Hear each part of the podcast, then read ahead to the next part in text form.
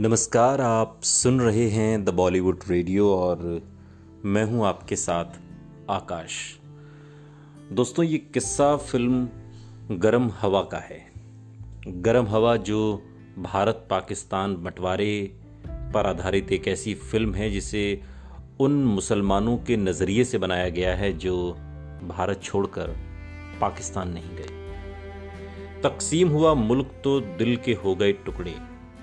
हर सीने में तूफ़ान यहाँ भी था, वहाँ भी। कैफी आजमी के इस शेर के साथ शुरू होती है वो फ़िल्म, जो देश के बंटवारे और उससे जुड़ी कहानियों को बारीकी और बेहतरीन तरीके से दिखाती है। साल 1973 में बनी इसमत चुगताई की लिखी कहानी पर आधारित एम एस सत्यू की फ़िल्म गर्म हवा।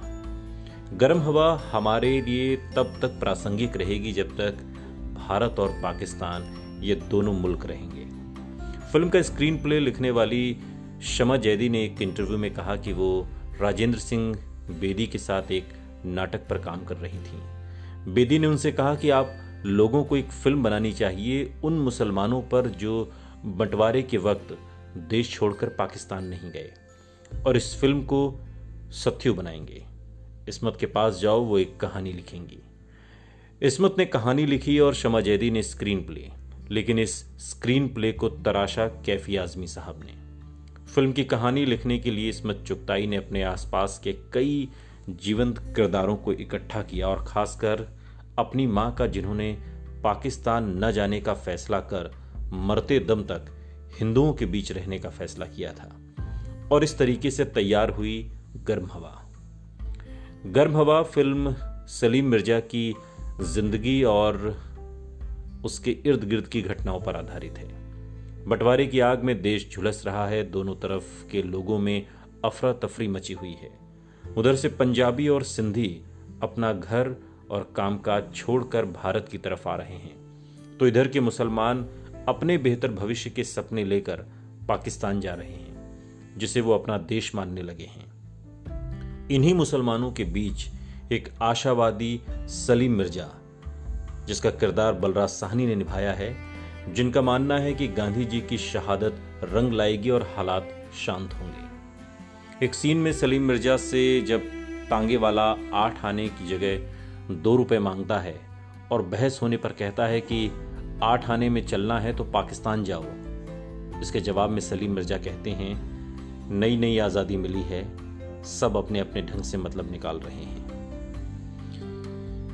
सलीम मिर्ज़ा के भाई हैं हलीम मिर्ज़ा और जो पहले खुद को मुसलमानों का सबसे बड़ा नेता बताते हैं और कहते हैं कि इस देश से सारे मुसलमान चले जाएँगे, फिर भी मैं मरते दम तक यहीं रहूँगा।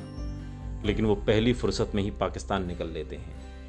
और ऐसे ही एक और किरदार हैं सलीम मिर्ज़ा के बहनोई का, जो मुस्लिम लीग के नेता होते हैं, लेकिन बाद में कांग्रेस में शामिल होते हैं। एक सीन में सलीम मिर्ज़ा के ये कहने पर कि मियाँ, तुम तो पक्के लीगी थे। पर वो सक पका जाते हैं और कहते हैं कि अब भारत के मुसलमानों के पास दो ही रास्ते हैं। या तो कांग्रेस में शामिल हो जाओ या पाकिस्तान चले जाओ। सलीम मिर्ज़ा का जूते का कारोबार है, बंटवारे की वजह से कारोबार में घाटा होता है, नए ऑर्डर नहीं मिलते और न ही कहीं से कोई कर्ज। कर्ज और ऑर्डर न मिलने के पीछे वजह सिर्फ़ इतनी है कि बंटवारे के बाद मुसलमान पाकिस्तान जा रहे हैं तो कोई उन पर भरोसा क्यों करे? देश में मुसलमानों को अलग थलग करने और देश के प्रति उनकी वफादारी पर सवाल उठने की शुरुआत भी बंटवारे के साथ ही शुरू हुई। देश की मौजूदा राजनीति के चलते हो रहे सामाजिक बदलावों, धार्मिक आधार पर होते संघर्षों के बीच गर्म हवा और ज़्यादा प्रासंगिक हो जाती है। देखने वाला दर्शक सोचने लगता है कि मुसलमानों के साथ आज भी वही मसले जुड़े हुए हैं जो बंटवारे के वक्त थे और सात दशकों से जिसे वो ढो रहे हैं। फ़िल्म में शाहरुख, फारूक शेख भी हैं और फारूक शेख इस फ़िल्म के साथ फिल्मी दुनिया में कदम उन्होंने रखा। शेख ने सलीम मिर्ज़ा के छोटे बेटे सिकंदर का रोल किया है फारूक शेख ने, जो पढ़ाई के लिए बाद नौकरी की तलाश में है और बेरोजगारी कोई नई समस्या नहीं है, उस वक्त भी नौकरियों के लिए मारामारी थी। लेकिन सिकंदर को नौकरी नहीं मिलती, मगर ये नसीहत ज़रूर मिलती है। आप यहाँ अपना टाइम बर्बाद कर रहे हैं। आप पाकिस्तान क्यों नहीं चले जाते? किसी भी सीन में बार बार रीटेक करवाने के लिए मशहूर बलराज साहनी ने जब सलीम मिर्ज़ा का किरदार निभाया तो फ़िल्म को जब क्रिटिक्स ने देखा तो इस फ़िल्म में निभाए उनके किरदार को उनकी ज़िंदगी का बेस्ट परफॉर्मेंस बताया गया। लेकिन अफसोस कि वो खुद अपनी बेस्ट परफॉर्मेंस देख नहीं सके। फ़िल्म की आखिरी लाइन जिस दिन उन्होंने डब की, उसके अगले ही दिन बलराज साहनी का निधन हो गया। ये फ़िल्म बलराज साहनी के लिए जितनी खास है, उतनी ही एम एस सत्यू के लिए भी जो इस फ़िल्म को जिन्होंने बनाया। साल 2014 में 40वीं सालगिरह पर यह फ़िल्म दोबारा रिलीज़ की गई थी और उस वक्त सीनियर जर्नलिस्ट जियाउसलाम ने लिखा था कि जैसे के आसिफ के लिए मुगल आज़म कमाल अमरोही के लिए पाकिज़ा है, वैसे ही एम एस सत्यो के लिए गर्म हवा है। सुनते रहिए द बॉलीवुड रेडियो, सुनता है सारा इंडिया।